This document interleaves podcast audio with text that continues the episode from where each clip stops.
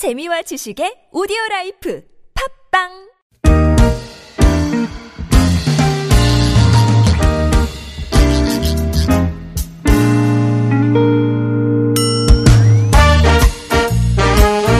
서울 속으로 2부 시작됐습니다. 이원석 노무사와 함께하는 노무상담 진행해 보겠습니다. 어서 오십시오, 노무사님. 네, 안녕하세요. 노무사님도 오늘 아침에 약간 감기 기운이 있으셔가지고. 아유, 날씨가 너무 추워서요. 네. 예, 저희 집은 보일러가 얼었는지 아침에 온수가 안 나오더라고요. 그런 경험은 처음 해보는데, 아, 난처했습니다, 진짜. 아, 예. 오늘 저 곤스림 PD가 어, 이렇게 추울 때는 어떻게 극복하세요? 그래서 비법을 좀 여쭤보라고 그랬는데 아. 오- 온수가 아침부터 안 나온다는 얘기를 하니까 예, 그 넘어갈까요? 뭐 결과적으로 녹이긴 녹였어요. 아, 그러세요? 네, 다행이네요. 집안에서 열을 낼 수 있는 도구는 총 동원해가지고 아. 어설프게 싸놓기는 했는데, 자체 처리하셨네요. 예, 다시 올까봐 지금 걱정하고 있습니다. 예, 예, 예. 아유, 그저 막간을 이용해서 또 예, 경각심을 불러일으켜 주셔서 고맙습니다. 예. 아 정말로 그 어젯밤에 그 서울의 그 자치 구별로 상당히 분주한 모습이었어요. 네. 갑자기 날이 추워가지고 해, 해 떨어지니까 뭐 꽁꽁 얼어가지고 도로도 얼고 뭐 하수도관도 얼고 저, 저 동파된 곳들이 꽤 있었다고 들었습니다. 예. 자, 구글 플레이 스토어나 애플 앱 스토어 이용해서 TBS 애플리케이션 내려받으신 다음에 어, 실시간 무료 메시지 보내실 수 있습니다. 샵 0951번 단문 50원 장문 100원 유료 문자 카카오톡은 TBS 라디오와 플친 맺으시면 무료 참여도 가능합니다. 1918번님 식자재 납품을 어, 합니다. 식당들의 어려움을 많이 느끼고 있는데요. 음, 이번에 최저임금이 오르면서 정부에서 190만 원 이하 급여자에게 지원금 준다고 하잖아요. 식당에 근무하시는 분들은 초과 근무가 많아서 월급이 190만 원 넘는 경우가 많던데 이분들은 지원을 못 받습니까? 예, 이 질문입니다. 네, 그렇죠. 일자리 안정자금에 대한 질문을 다시 주신 건데요. 일자리 안정자금은 일단 지원 대상되는 근로자가 월 평균 보수가 190만 원 미만인 근로자에 대해서만 지원을 받을 수가 있는데 이 월 평균 보수라는 것은 1년 동안 근로자가 받는 보수 총액을 정확히는 총급여액이라고 표현하는데요. 네. 이 총급여액을 12달로 나눈 금액이거든요. 그런데 이 총급여액에 연장근로수당까지 다 포함되는 것이죠. 총급여액에서 제외되는 금액은 우리가 흔히 비과세라고 부르는 예. 수당 항목들. 예컨대 식대 10만 원 범위의 식대나 20만 원 이내의 차량 유지비, 보육 수당 그리고 연장 근로 수당이 우리 총급여액에서 제외되는 것이 있는데요. 그것은 월 평균 월 정액 급여가 180만 원 미만의 생산직 근로자의 경우에는 예. 연간 240만 원까지는 비과세 혜택을 받을 수 있습니다. 예. 그러니까 요 정도를 제외하고는 다 월 평균 보수 계산에 포함된다고 보시면 돼요. 그래서 지금 식당에서 근무하시는 분들의 경우에는 사실 연장 근무들이 많죠. 거의 예, 주 예. 6일을 근무하시는 경우도 있고요. 네. 또 생산직 근로자도 아니기 때문에 연장 근로 수당은 전액이 다 총급여액에 포함되게 됩니다. 예. 그렇기 때문에 연장 근로 수당을 합산해서 월 평균 190만 원을 초과하게 되는 경우에는 지원 대상이 되지 않는 것이 맞고요. 음. 예, 그래서 지금 현재 어, 현재는 연장근무수당까지 포함하는 것이 원칙으로 돼 있기 때문에 예. 만약에 연장근로수당 포함해서 190만 원 넘어가시면 지원 대상이 되지 않습니다. 다만 이 부분에 대해서 제가 알기로는 정부에서도 이 문제를 인지하고 있고요. 예. 그리고 그 우리 외식업계 종사자들과 정부 당국자들의 간담회에서도 그런 문제들이 지적이 된 것으로 제가 얘기를 듣고 네. 그리고 보완책을 준비하는 것으로 제가 알고 있어요. 예. 그래서 어떤 형태로는 이 부분은 보완책이 만들어질 것으로 제가 기대하고 있고요. 네. 그렇게 돼야 되지 않나 생각하고 있습니다. 알겠습니다. 노무 상담 시간인데 그 노무사님 되게 보일러 얼었다고 예. 걱정을 많이 해주고 예, 계신가요? 그래서 다들 걱정하시네. 그 개천님은 계전님은 예, 죄송합니다. 이렇게 추운 날에는 물을 약하게 틀어놓으시는 게 좋겠다고. 예. 0073번님 저희 집도 보일러 온수 얼어서 난리였어요. 어, 추울 때는 보일러 온도 좀 높여서 어, 물이 그 온수 나오는 쪽으로 물이 흐르게 틀어놓으면 예방할 수 있다고 합니다. 음. 그래요. 좋은 정보들도 그 마음이 참 어, 고우시죠. 예, 그러네요. 따뜻하시죠. 예. 고맙습니다. 날도 추운데. 음. 자, 8294번님은 어, 회사가 어렵다고 400%인 상여금을 절반으로 줄인다고 합니다. 괜찮은 건가요? 하셨네요. 네. 또 요즘 사정이 사정이니만큼 이런 질문들도 거의 매주 올라오는 것 같아요. 수당을 줄인다든가 아니면 상여금을 줄인다든가 수당을 줄이고 뭐 기본급을 늘린다든가 이런 것인데 어 상여금은 역시 우리 취업 규칙 등에 규정돼 있는 경우가 대부분이기 때문에 상여금에 관한 규정을 변경하려면 취업 규칙을 개정하는 절차를 거쳐야 됩니다. 예. 어, 이 경우는 상여금을 줄이는 것이기 때문에 취업 규칙을 불이익하게 변경하는 것이기 때문에요. 근로자 과반수의 집단적 동의를 받거나 아니면 근로자 과반수를 대표하는 노동조합의 동의를 받아야 합니다. 예. 그래서 매주 지금 이런 질문에서 제가 이렇게 똑같이 답변을 하고 있는데요. 예. 그래서 어 아무래도 지금 이런 질문이 많기 때문에 취업 규칙의 불이익 변경에 관해서 조금 더 자세하게 좀 말씀드릴 필요가 있을 것 같아요. 네. 그래서 제가 취업 규칙을 불이익하게 변경하려면 근로자 과반수의 집단적 동의가 필요하다라는 말씀을 계속 드리고 있는데 예, 예. 과반수의 집단적 동의에서 중요한 것은 과반수가 아니고 집단적이라는 말입니다. 네. 이 말이 무슨 뜻이냐 하면은 취업 규칙을 불이익하게 변경할 때에는 근로자들이 집단적으로 회의라든가 의사결정 과정을 통해서 의견을 모을 필요가 있다는 얘기죠. 그 결과는 물론 과반수의 동의라고 하는 의사결정 과정을 통해서 나타나지만 과반수의 뭐 서명이나 사인을 받았다고 해서 무조건 효력이 있는 것은 아니라는 얘기입니다. 대표적으로 효력이 부정되는 예를 하나 말씀드리자면은 이런 경우 있죠. 취업 규칙을 변경할 건데 사용자가 근로자 한 사람 한 사람씩을 면담해 가지고 설명해 주고 사인 받는 사인 방식. 이거는 안 된다는 거죠. 아. 왜냐하면 근로자들이 어떤 어, 집단적으로 음. 토의를 거쳐서 의사 결정을 한 것이 아니라 개별적으로 사업주한테 설득당한 경우 아니겠습니까? 음. 이 경우에는 근로자가 자율권을 상당히 침해당한 상태에서 의사 결정을 한 것이기 때문에 예. 집단적 의사 결정으로 인정되지 않는다는 것이죠. 네. 최근 대법원 판례 중에서도 근로자의 과반수의 서명을 받았음에도 불구하고 집단적 토의 기회를 주지 않았다는 이유로 이 취업 규칙의 불이익 변경의 효력이 부정된 사례도 있었어요. 예. 그 경우에는 이제 뭐 게시판 같은데 게시만 해놓고 읽어보고 사인하라 이런 식으로 한 경우기 때문에 효력이 인정되지 않은 것이죠. 네네. 그렇기 때문에 반드시 이런 의사 결정을 할 때에는 근로자들한테 그 요지를 설명해주고 음. 근로자들 스스로 토의를 통해서 뭐 전체 근로자든 아니면 부서별로 취합을 하던 간에 예. 토의를 통해서 결정할 수 있는 기회를 주어야 한다라는 게 어, 명백한 것이고요. 네.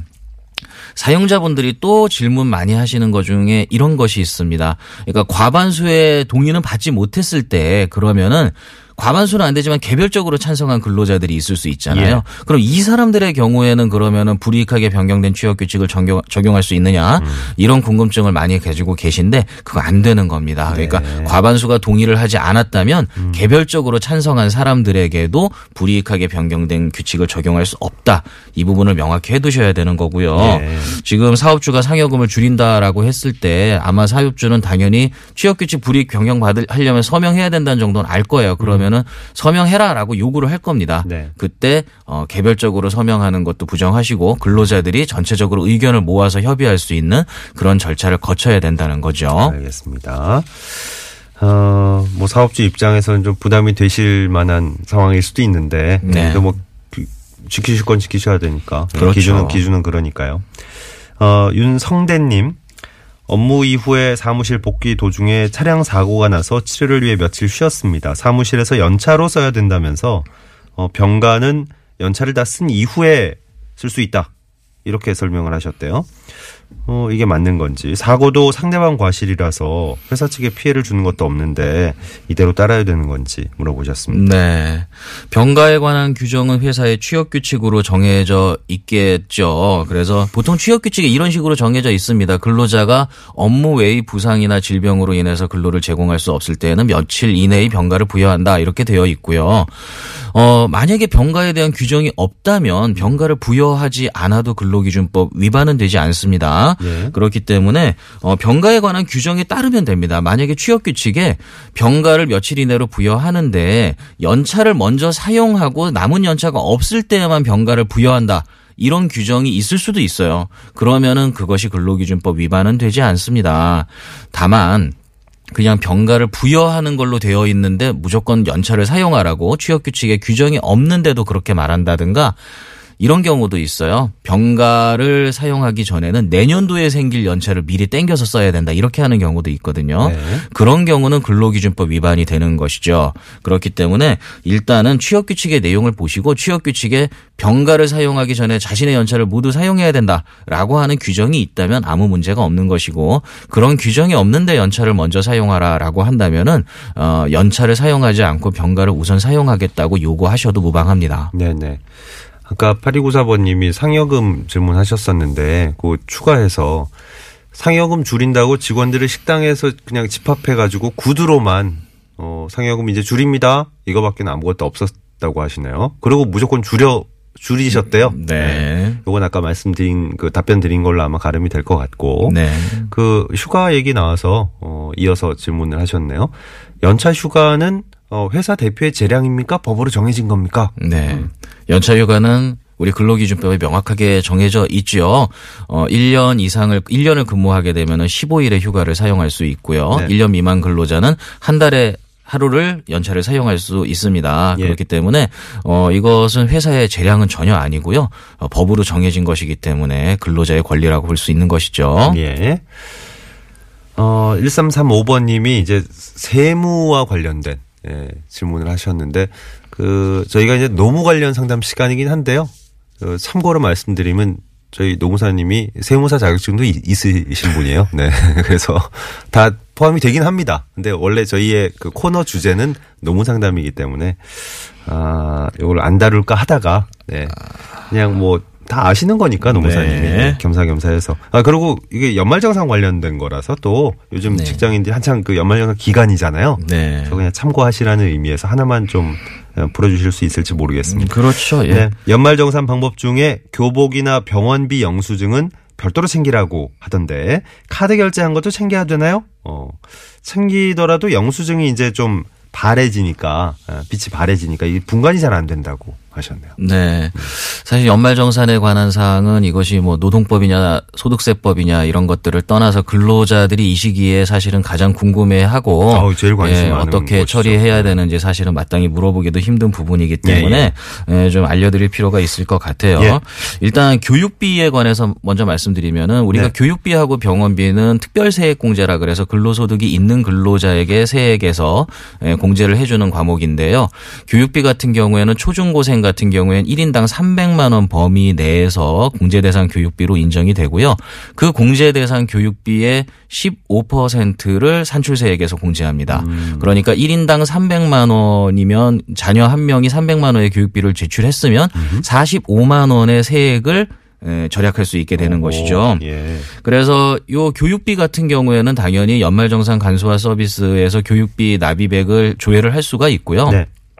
교복 구입비의 경우에는 자녀 한 명당 50만 원까지 공제 대상 교육비에 합산을 합니다. 그래서 예. 50만 원까지는 어 15%의 공제 혜택을 받을 수가 있는 것인데 근데 왜 별, 별도로 챙기라 그래요? 어, 아무래도 이제 학교에 직접 납입한 금액이 아니기 때문에 음. 아무래도 이제 민간 교복 판매업자들이 이 부분을 제대로 등재를 해주지 않거나 이럴 수도 있기 때문에 아. 예, 별도 증빙을 취합해야 되는 경우가 많습니다. 아, 바로 안 뜰 수도 있군요. 어. 그럴 때는 교복을 구입하신 매장에 문의를 하시게 되면은요 예. 교육비 납입 증명서를 발급을 해줍니다. 아, 예. 그렇기 때문에 다 기록이 남아 있기 네네. 때문에 카드 영수증 제출하실 필요 없고요. 납입 예. 증명서를 제출하면 되고요. 예. 의료비 같은 경우 의료비 같은 경우는 65세 이상 노인이나 본인 또는 장애인에게 지출한 의료비는 한도가 없이 공제 대상 의료비가 되고요. 음. 예. 그 외의 의료비 같은 경우에는 700만 원 한도 내에서 공제 대상 의료비로 인정됩니다. 예. 그리고 역시 지출액의 15%가 세액에서 공제된다는 걸 알고 계시면 되고요. 의료비 같은 경우도 연말정산 간소화 서비스에서 다 확인을 하실 수가 있는데 에, 이제 의료비에서 많이 이제 놓치기 쉬운 게 안경 구입비예요. 음. 아까 교복과 마찬가지로 안경을 구입하신 금액도 50만 원 한도 내에서 공제 대상 의료비로 인정이 되거든요. 예. 그렇기 때문에 안경 구입비도 마찬가지로 이것이 어, 연말정산 간소화 서비스에서 조회되지 않을 어, 가능성이 있기 때문에 네. 마찬가지로 안경 구입하신 매장에 문의하시게 되면은 음. 어, 간소화 서비스에서 조회되도록 입력을 해주든지 예. 아니면은 어, 의료비 납입 증명서를 발급을 해 줍니다. 음. 그러니까 매장에서 문의를 하시게 되면은 다 증빙을 받으실 수가 있죠. 네. 안경 구입비도 나머지 의료비 일반 의료비와 마찬가지로 본인 에게만 해당되는 건 아닌 거예요. 아, 본인은 한도가 없이 안경 구입비까지 어. 포함해서 적용되는 것이고요. 예. 본인이 아닌 다른 분의 안경을 구입했다면 아까 말씀드린 대로 음. 한도는 700만 원이니까 그 한도 범위 내에서 안경 구입비까지. 예, 공제 혜택을 받을 수 있는 것이죠. 그렇군요. 예. 알겠습니다. 어, 7969번님은 질문이 아주 간단한데요. 네, 답변도 아마 간단하지 않을까. 저희 아들이 재택근무로 8개월 일을 했는데 퇴직금 청구할 수 있습니까? 네. 재택근무를 하셨더라도 당연히 1년 이상 근무하시고 월, 아, 한 달에, 아, 죄송합니다. 일주일에 15시간 이상 예, 근무하시면 퇴직금을 받을 수가 있는데 네. 여기서 문제는 재택근무라는 게 아니라 근무기간이 8개월이라고 하는 점이죠. 예. 1년이 되지 않으셨기 때문에 다른 특별한 사정이 없다면 아직까지는 퇴직금 청구권은 발생하지 않았다고 봐야 될 것 같아요. 알겠습니다. 질문들이 막판에 조금 몇 개가 있는데 예, 시간이 52분이라 하나만 네 하나만 더 6195번님 어 이게 무슨 의미일까요? 고정 아르바이트라고 하셨는데 아무튼 아르바이트로 1년 이상 근무 중이라고 하셨고 어 고정 아르바이트도 일자리 안정 지- 지원금 받을 수 있습니까? 월급 190만 원 안 될 때. 네, 받을 수 있습니다. 다만 이제 아르바이트라고 하셨는데 에, 단시간으로 근무하시는 분들의 경우가 있을 수 있죠. 근무 시간이 주 네. 40시간이 안 되시는 분들은 그러니까요. 이분들의 경우에는 근로 시간에 비례해서 일자리 안정 자금을 받을 수가 있죠. 아. 그래서 근로 시간이 좀 짧은 분의 경우에는 13만 원보다는 좀 적을 수는 있지만 어. 단시간 근로자도 받을 수 있다는 거고요. 예. 다만 아르바이트라고 말씀하신 부분이 혹시 4대 보험에 가입하지 않으셨다는 뜻일 수도 있을 것 같아요. 예. 일자리 안정 자금의 경우에는 일단은 고용보험 가입을 전제로 한 것이 기 때문에 지금 4대 보험에 가입하지 않은 상태시라면 사업주와 상의하셔가지고 예. 4대 보험에 일단 가입을 하시고 그 뒤에 받을 수가 있습니다. 그래서 알겠습니다. 이 4대 보험 가입을 좀 많이 기피 하신다는 이유로 일자리 안정자금에 대해서 좀 문제를 삼고 있는 경우가 있는데 사실 4대 보험 같은 경우에 신규 가입한 경우에 사업주에게 4대 보험료 대부분이 또 지원 혜택이 있거든요. 어, 그래요? 그렇기 때문에 오. 예, 지금 가입하시고 일자리 안정자금 혜택 받으시기를 권해드릴 수 있을 것 같아요. 알겠습니다. 고맙습니다. 오늘도 친절한 상담 이원성 노무사 수고해 주셨습니다. 고맙습니다. 네, 감사합니다. 자, 평소에 고용노동부 1350번 열려 있고요. 전화 120번으로 각 자치구별 시민 명예노동 옴부즈만 제도도 이용하실 수 있습니다. 네, 지금 이 목소리는 이하이 씨 목소리고 네, 노래는 에픽하이의 노래입니다. 춥다. 오늘 끝곡으로 흐르고 있어요. 1월 25일 목요일에 함께했던 서울 속으로 이만 물러갑니다. 따뜻한 네, 건강한 하루 아무쪼록 보내시길 바라고요. 내일 다시 뵙죠. 고맙습니다.